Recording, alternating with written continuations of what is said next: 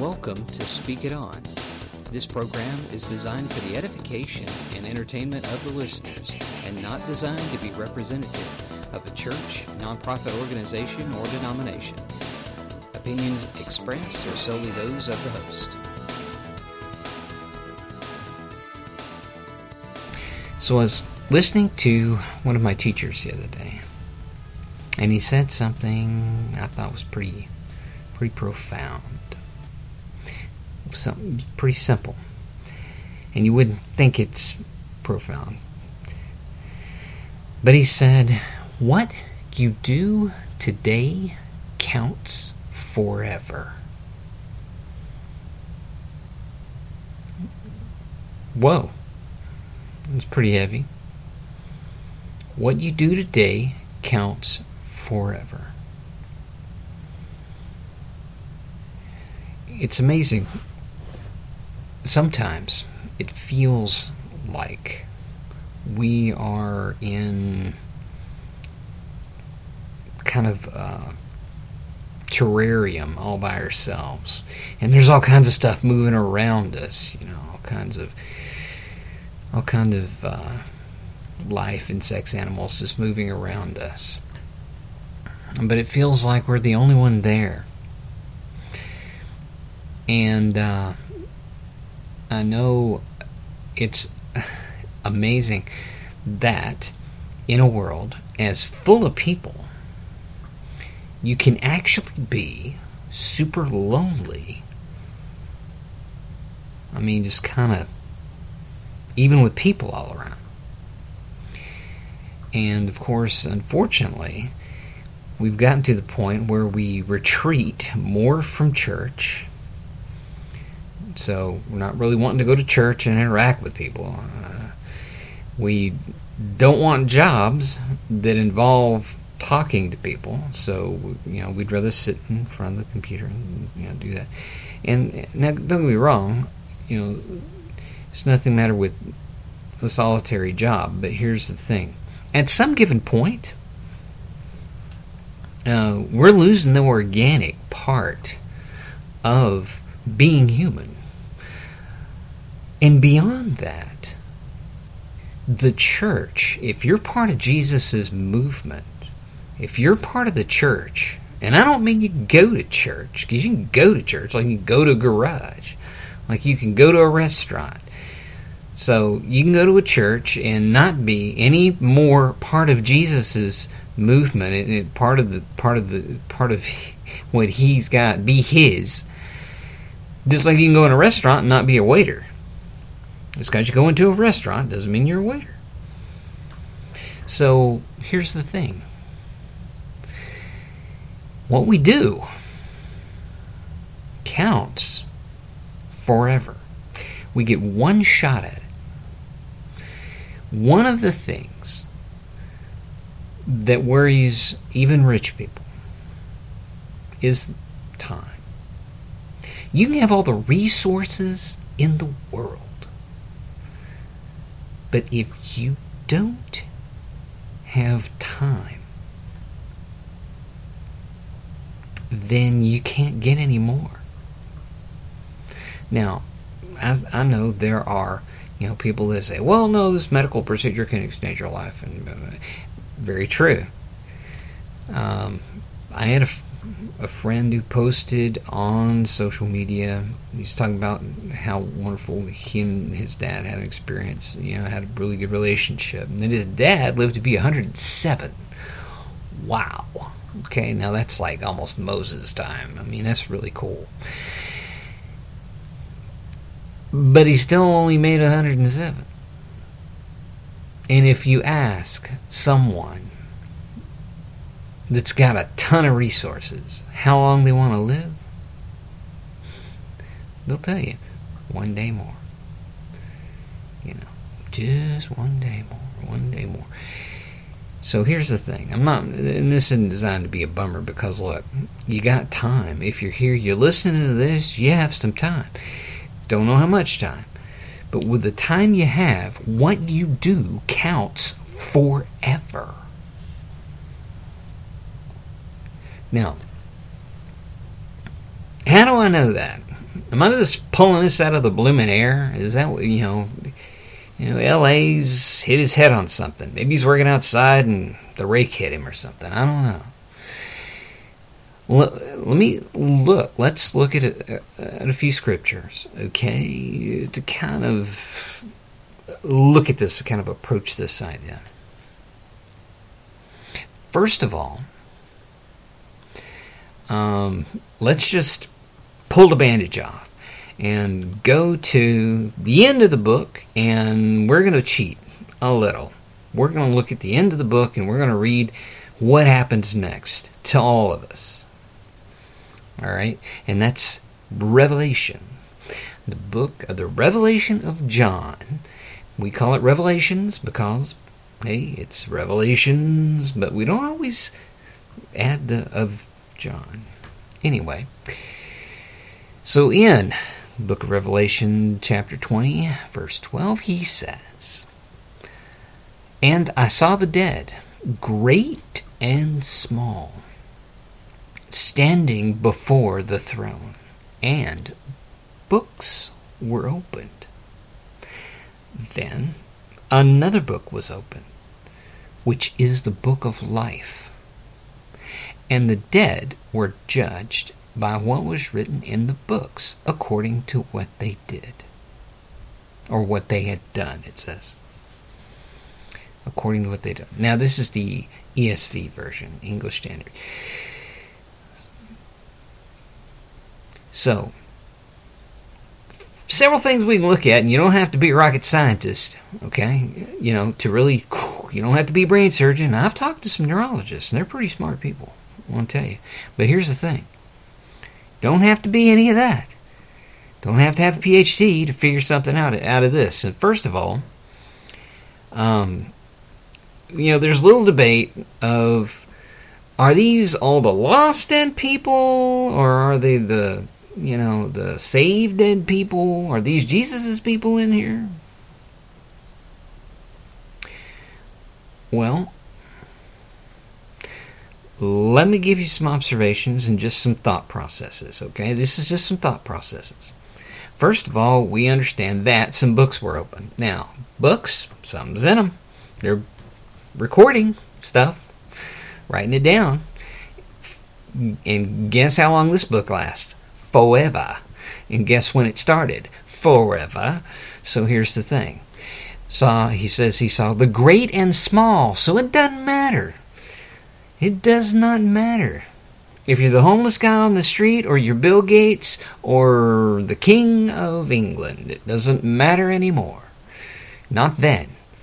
Great and small doesn't matter. We it's this is a level playing field. Now then the books were open, and the books, guess what? They you know these weren't uh, you know uh, like travel guides, okay, of Europe. These were like, hey, this is what this person has done because it says it says books actually it says and books were open more than one. Mm, interesting. Doesn't say what they are. Not going to speculate too hard. Am going to say that that's going to be stuff about the person. Now then another book was open which was the book of life and the dead were judged by what was written in the books according to what they had done. Now, not what they knew, not what they said, not what they told everybody they believed, but what they had done. Now, I'm going to say that the situation being that if you belong to Jesus in this situation,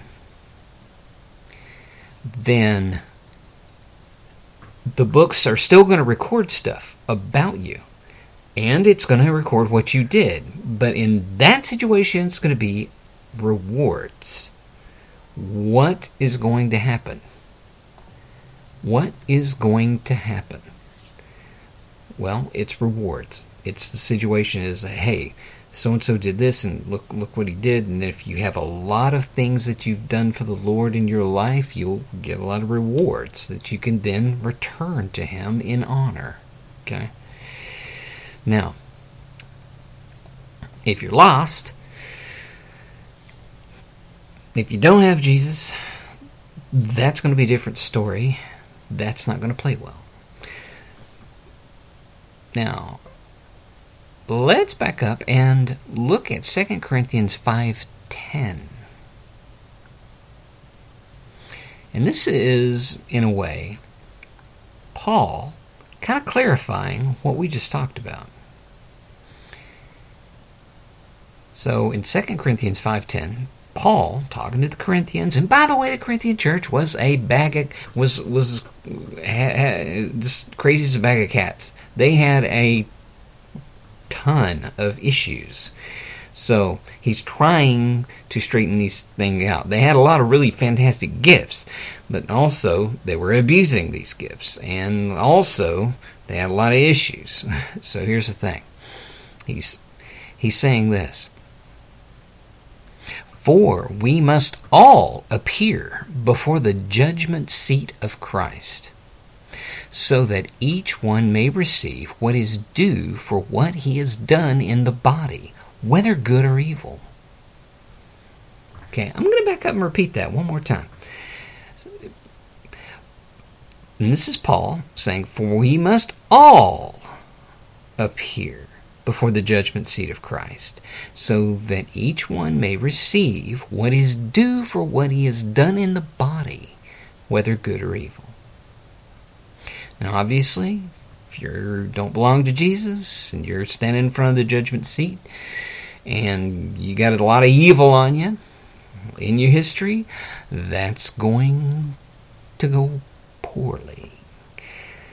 But if you have been trying to live the life the Lord wants you to live and serve other people, help, and be a force for good in this world. Then that judgment will be, like I mentioned, rewards. But the thing is, the optimum phrase here is all. That's the word, all. For we must all appear. And this is this is Paul talking to believers.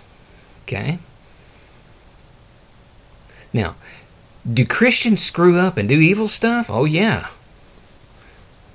Do they still need to get the punishment? Yeah, they will. People think, oh no, they just ask forgiveness, everything's done, and then there's no no problem. Uh, wrong. Doesn't work that way. What happens is you mess up in this body and you do something evil, you do something God didn't want you to do, you get disciplined for it. And discipline is can be harsh depending on what's going on. Because God's the perfect judge. God gives you what you earn. Whether you're saved or lost. Now here's the issue though. If you belong to him, it's for your improvement. If you don't belong to Him, it's for your judgment. But it's still behavior modification. God uh, doesn't want evil people. It's uh, you know He says in the Old Testament in Jeremiah He does not delight in the death of evil people or of the wicked. It, I think the phrase is.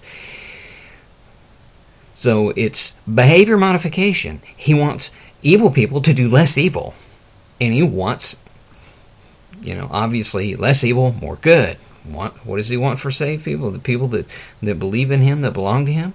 He wants his kids to do more good, less evil.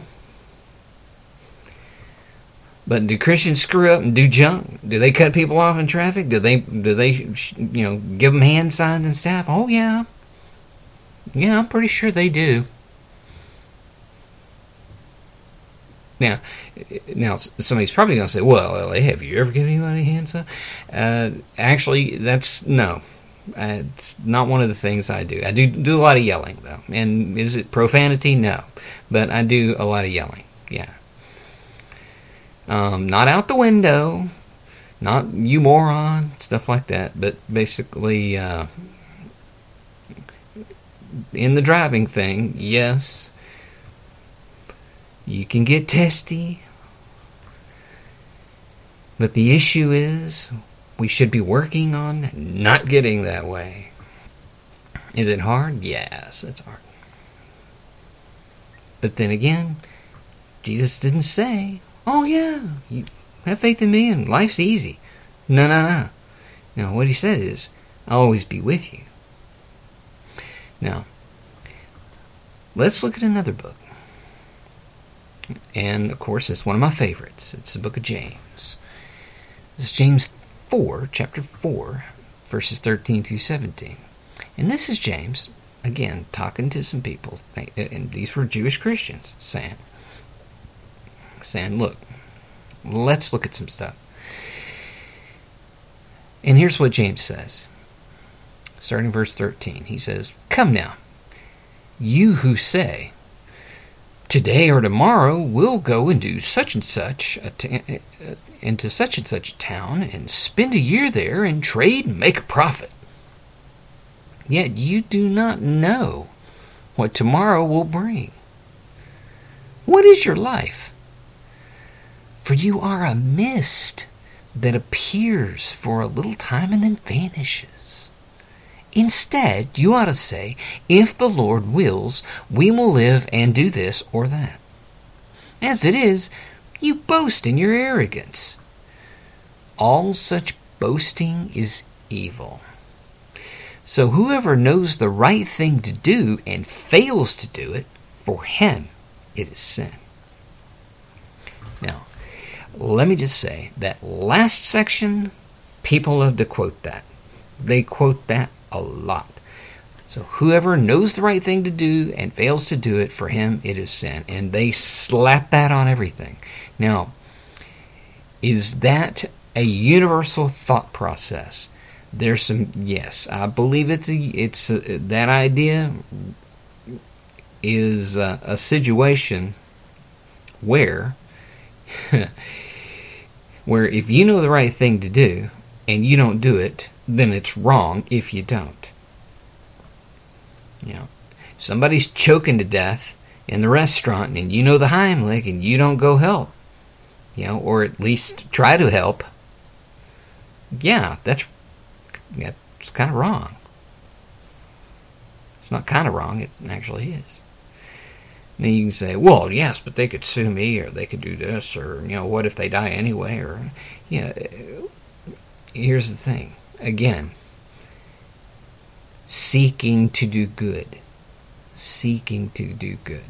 God doesn't say, Jesus doesn't say, oh yeah, every time you try to do, do something good, everything's going to turn out rosy. That's not what he says. Sometimes, no good deed will go unpunished. in this fallen world we live in, sometimes doing something good can backfire on you. But you know what? When the book is open and it's written on there, guess who gets credit? And guess how long the credit lasts? Forever. It lasts forever. Now, there's another section of this in James I want to point out, and that is where it says, As it is, he says, As it is, you boast in your arrogance. All such boasting is evil. Now, what is James getting at? James is getting at this. The Lord is in control. But also, we should be looking at the Lord's at the Lord's will, at God's will, at Jesus' will, trying to do it every day. Instead of saying, oh yeah, man, I'm in control. No, I got it. I got it. You know, hey, let's go to let's go to such and such town and spend some time over there, and we can make some money. But the problem is, you don't know if you're even going to get there. So, with every moment in the eternal present, we have to be trying to do His will. Now, where can you find His will? You can find it in His Word. Do you read His Word? If you do, you're going to know His will. Because He lays it out very specifically in there. Now, if you're not studying the Bible, but you are a believer, you're starving yourself, you're going to get anemic, and anemic Christians are the ones that probably end up doing the evil more of that than the one that you know than the other. Now, why do I say probably? Because the word, when it gets in you, it changes. Have you ever heard this phrase? And they use this a lot in, in, in many Protestant circles, and that is that either sin will keep you from the word, or the word will keep you from sin. That is a truism. The reason you read the word has more to do with than it being an obligatory chore.